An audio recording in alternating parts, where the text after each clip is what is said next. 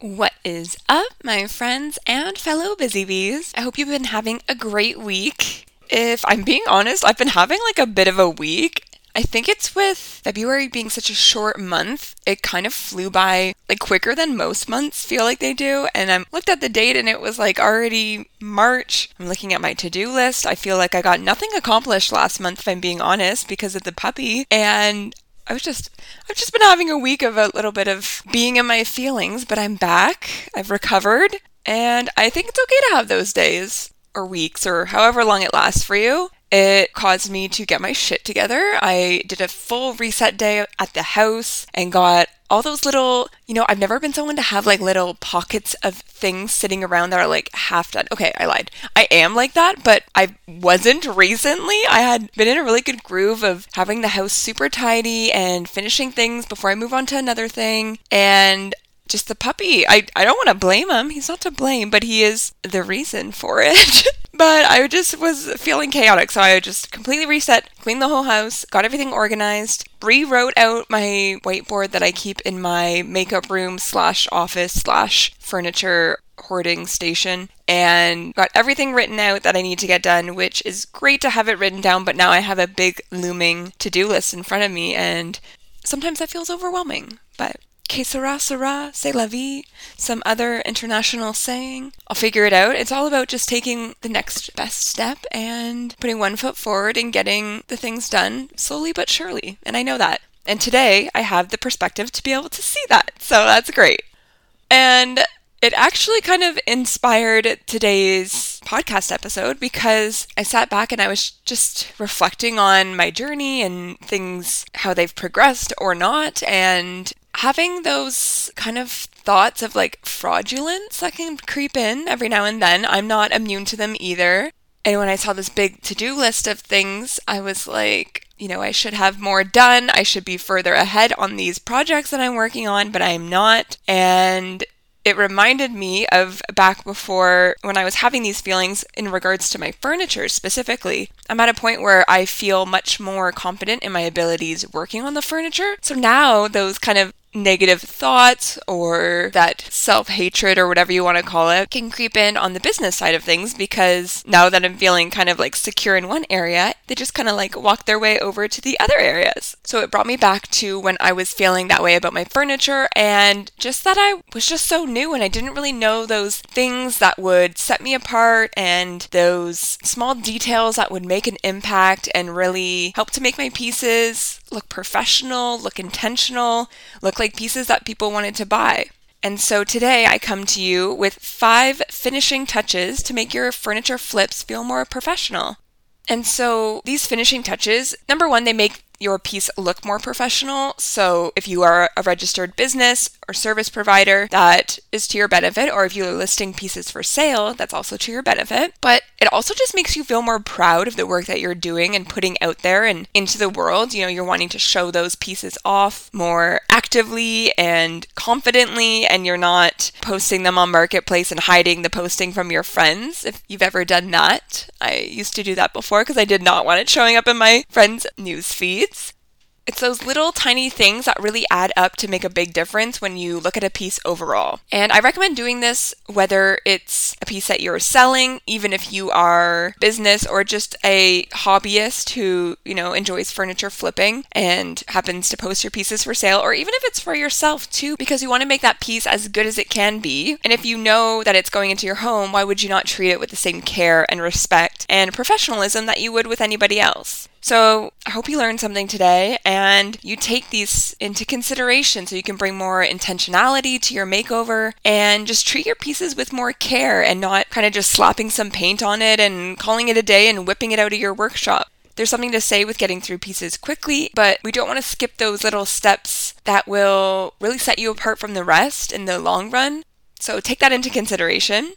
And having that attention to detail and getting the best finish possible will always set the newbies apart from those who are more seasoned.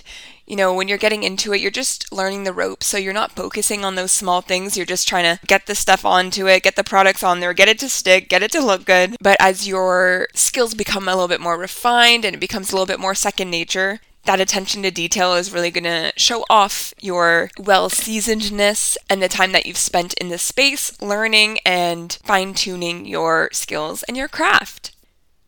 And whether or not the client even notices, having those little intentional touches really sets you apart from the rest and like I said, that's going to change the way that you show up in the world and the way that you talk about your business, that you market your business. And it's really going to help to fuel your self confidence. And that might help to inspire you to take on a new venture or make a leap in a way that you hadn't before, or try a new trend out or a new furniture style or something that you maybe wouldn't have had the confidence to do otherwise. But now you're feeling secure in your abilities and all that good stuff. So I recommend doing this if you have an official business, if you you plan on maybe having one in the future, if it's just a hobby or a side hustle, it's like the dress for the job you want, not the job you have. Like start doing these early on in your journey and paying attention to these things that I'm going to walk you through. And not only will your pieces benefit from it and your clients benefit from it, but it will start to turn you on to thinking about those little things. And, you know, every piece is so different, but if you discover a piece that maybe requires a little something extra to set it apart, you're going to start to think about those things and notice where you can put a little extra care and love into your work. And because you're here listening to this podcast, I know that you love and you appreciate pre loved, painted, and refinished furniture, which is why I wanted to let you know that I have a weekly newsletter that I know that you'll love. It's called the Friday Furniture Focus, and I highlight my recent furniture flips, but I also talk about furniture facts, which help to teach you about the furniture that you're transforming, and also furniture fixes, which are tips to make your furniture makeovers go quicker or easier or save you time and money. There's also a furniture painter or refinisher featured with a Q&A to get to know them, their story, and their business, as well as lots of other furniture refinishing related content. So if you are interested in receiving this, I'll leave a link in the show notes, but you can also go to my website, meldiditherself.ca and sign up. And then keep an eye on your inbox every Friday for some furniture inspo to start your weekend off right. Okay, now let's jump into those five finishing touches that you can make to make your furniture flips feel more professional. Number one is to remember that not everybody who is purchasing a piece of your furniture is going to be anchoring that furniture to a wall. I feel like traditionally this is kind of how rooms were laid out a lot of the time. You know, you would have maybe a big rug in the center of a room, and then you would have a couch on the back wall with the TV on the front wall, and a sideboard on the side wall, and then a armchair on the other wall, and then maybe a coffee table in the middle. So everything had its back pushed up against the wall, and there was walking space in the middle in between the items. And a lot of the times, that is how people still decorate their homes. It's kind of honestly the easy way out. And if especially you have a small space, you don't have a lot of other options unless you get really crafty. But more and more, we're seeing these larger open concept living spaces and houses, and people are learning more about interior design and decorating too. So there's a lot more knowledge out there for these different setups that people can have, the different configurations in their home. Some people are into feng shui and things like that. So there's so many different factors that will have people arranging their spaces in different ways. So keep that in mind and have your furniture be prepared for that whenever it's a possibility. So to me, that says I want the back of my furniture to look good, and it could be a piece that is sitting with its back exposed, and it wouldn't A, look bad, or B, pull the focus from the rest of the room. It would be cohesive looking and that kind of thing that might mean there's just a plain back. You know, a lot of the times you see a just a cheaper piece of wood kind of nailed to the back as the back of a dresser or something like that. So if there's no maker's mark on there that I'm wanting to preserve, like a vintage piece of furniture that's really old and maybe has like the name of the maker on it, which is well known and adds credibility and would up the price of a piece, sometimes I'll just paint the back of that with the same color that I'm painting the rest of the body of the dresser or whatever it is I'm working on. That way, it looks cohesive in whatever space they're putting it in. It could have the back exposed and it looks fine. Now, if there is a maker's mark, or for whatever the reason, maybe you didn't paint your piece, you just refinished it, and you want to do a little bit of something extra to it, you can also add a wood conditioner to that wood on the back so it looks nice and moisturized and like it's gotten some love in TLC and wasn't just neglected as the back of a dresser. So then, again, in that case, they can have it be showing if needed. And also, it just kind of finishes off the whole piece because why would you spend hours and hours working on the front, the sides, maybe the underneath, the top, and do absolutely nothing to the back. You know what I mean? It's kind of just like closes the loop. So I highly recommend that. And sometimes you even have to switch it out if the back is cracked or, I don't know, chipping. There's so many different things that can happen to them. Sometimes the wood warps over time. The piece has been sitting in somewhere exposed to moisture or harsh temperature changes. So just take that into consideration you might want to switch the back to something a little bit fresher. Or if it just, you know, doesn't match the vibe at all and you think that it would benefit from a new back added on, then go for it. But just remember that not everybody is buying these pieces to anchor them to a wall. And for that reason, too, maybe you aren't currently taking photos of the back of your piece, but this might inspire you to start doing so. Because if there are people who are planning on putting it in an exposed part of their home, and they're searching through your website or marketplace or wherever you list your items, that may be something that they may be interested in seeing and knowing, and it would be the difference of them moving on from your ad or sending you a message to follow up if there was a photo there that would show them that it would look okay in the home. And kind of a follow up to number one, number two is the fact that your furniture will be seen at all angles, regardless of the angles that you see when you're working on it. So make sure that you take that into account and you are making all of those angles look as good as they can.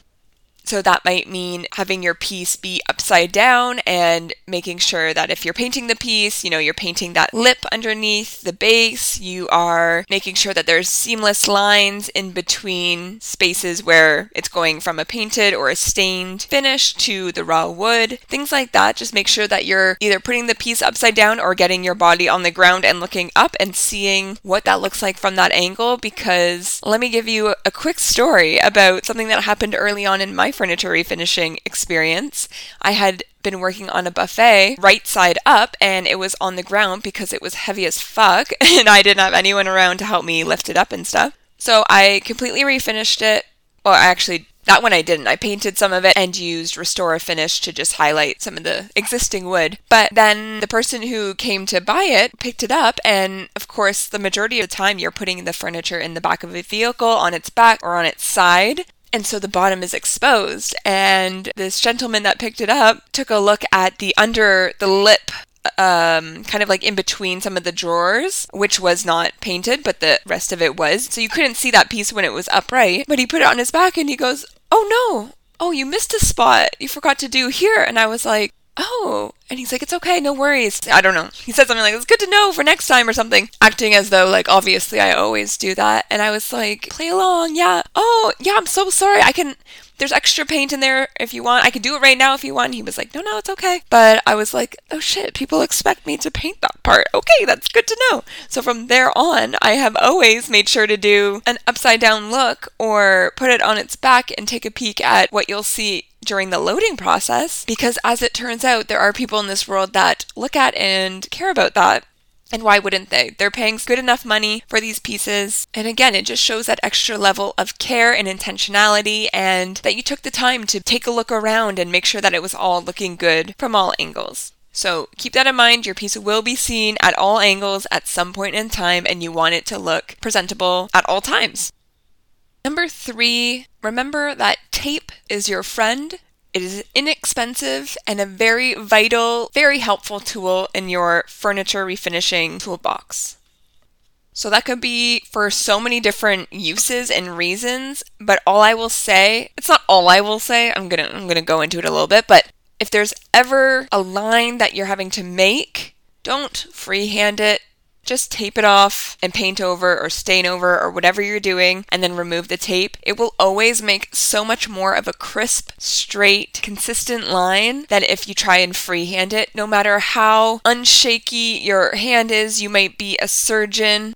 Just tape's always going to look more crisp especially if you're using the right tape and it's not bleeding. For me, that is always frog tape. I will link it in the show notes, but frog tape is the tape I use every single time. I don't even buy painter's tape anymore because I don't find that it sticks quite as well. But if you're using frog tape, you're going to always get a crisp line. So that might mean taping off um, an edge if you're doing a dipped piece and you're going to tape around the exterior of a dresser or something like that. That might mean taping off the inside of where drawers are going to go into a dresser and you're kind of trying to make that stop line of where you're going to stop painting before you get further in, like where the drawer glide is. That might mean if you're doing a geometric design on your piece, I mean, you can always use your own judgment, but I believe that a nice, straight, crisp line is always going to look better, more intentional, more professional, even if it's not even perfectly level, I think a tape line is going to look better than a hand drawn line just because humans are fallible and it's not talking shit about anyone who is doing it freehand currently. But I always recommend having tape on hand.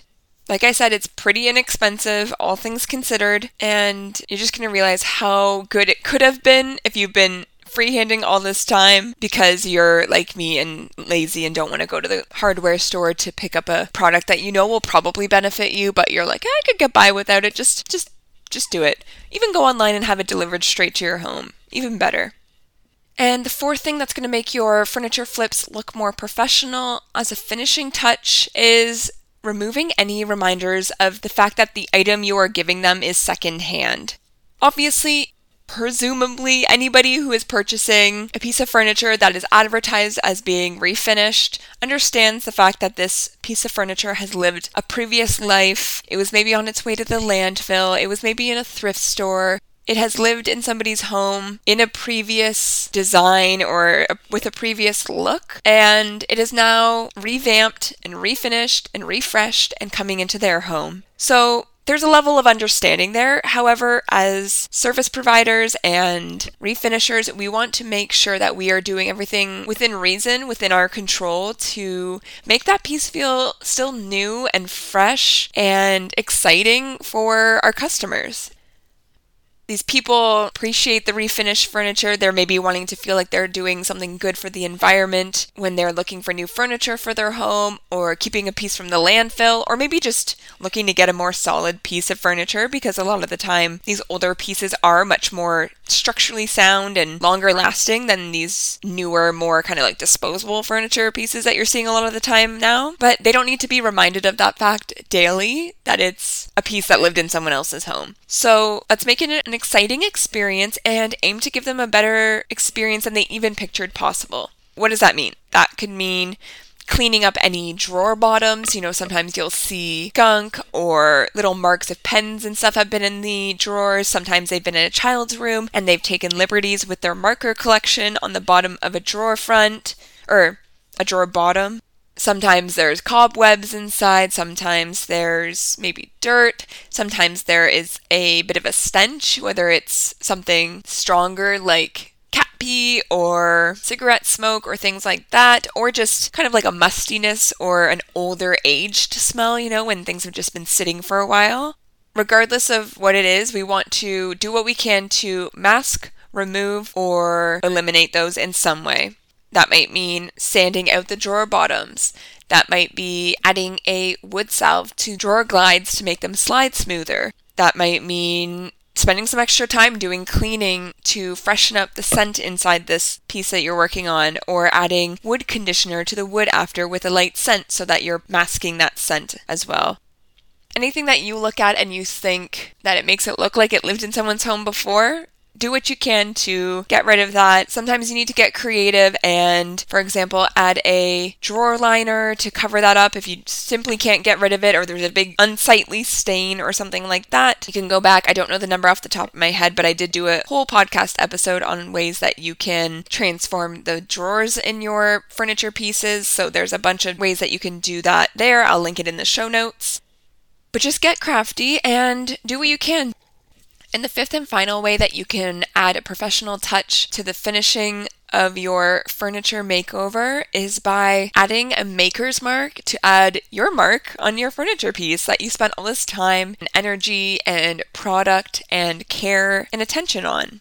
It's also a great way to market your business, to add a fun, unexpected pop to the piece that, I mean, your client may or may not notice, but if that piece then gets passed on to somebody else or they eventually decorate again and they end up selling that piece or gifting it to somebody, it's going to show that you had your hand in making that piece what it is today. And it's also a great way to market yourself. So someone who then receives that might see your business name on there and say, huh, I wonder what that is, and look you up and then become a fan of yours or a client of yours in some way, shape, or form.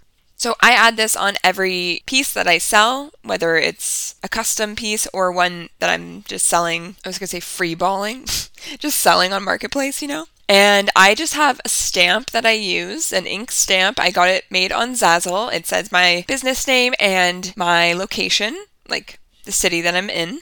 And it works great. You can do more complex and more expensive things, but I think the stamp was like, I want to say $15 at most, and I think I had a coupon.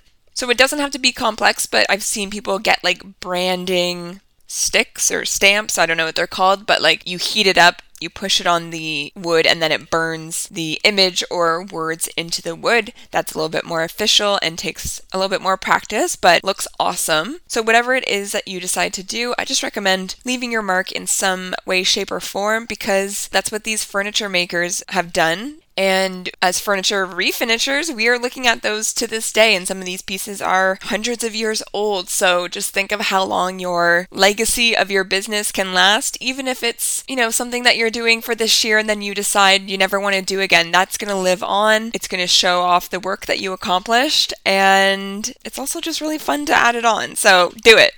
And something that you may not know about me, I love little motivational messages. They always get me fired up, and I keep a running list of ones that have been especially catchy or speak to me in the Notes app on my phone. So I end every podcast episode with one of those that I've noted down over the years in the hopes that you leave our time here each week feeling inspired, motivated, and ready to take on whatever comes your way this week. So this week's Mel's motivational message comes from, I believe it was a Brene Brown podcast that I was listening to a couple years ago, and they were talking about making mistakes. And she said, when you make a mistake, you have three choices blame, shame, or claim.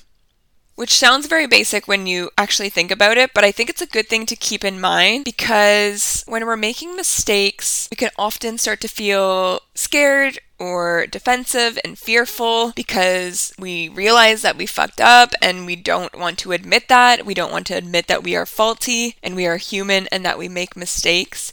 So, we have three choices, and whenever you make a mistake moving forward in your business, in your personal life, in your relationships, at work, whatever it may be, remember that you can blame yourself or blame others. You can shame yourself or shame others, I, I suppose. Or you can claim that mistake and you can use that as a learning lesson for yourself or for others. And you can go forward with that claimed, but at your top of mind so that you don't repeat those mistakes moving forward. But if you're blaming someone else and you're pushing that responsibility off of yourself, you're going to convince yourself that it is not your fault, that you did not do it, you are not at fault for it. So that lesson isn't going to linger in your brain as much as it would if you said, you know what? I'm so sorry. I apologize. That was me. I did this. I should have done that. I see that now. Remember that you have those three choices. The first one's going to feel crappy to whoever it is that you're blaming. The second one is going to feel crappy to yourself, who you're shaming, because nothing good comes out of a place of shame. But if you're claiming it, you might feel a little bit crappy because it never feels good when we screw up. But you're going to have the confidence in knowing that you stepped up and you did the right thing. You admitted your faults and you can be confident in that moving forward and know that you learned that lesson and you can now hopefully not make it again. But you know what? Maybe you do. And you have to claim that as well. And then that's another lesson to remind yourself that you need to remind yourself of these things because if not, you're going to be repeating your mistakes over and over and over again. And that's kind of what we do. And that's adulting and that is life. Are you feeling inspired yet? All right, that's it for now. As you move forward, when you make a mistake, remember to claim it, learn from it, and move on from it. I appreciate your time, and I will catch you guys next week.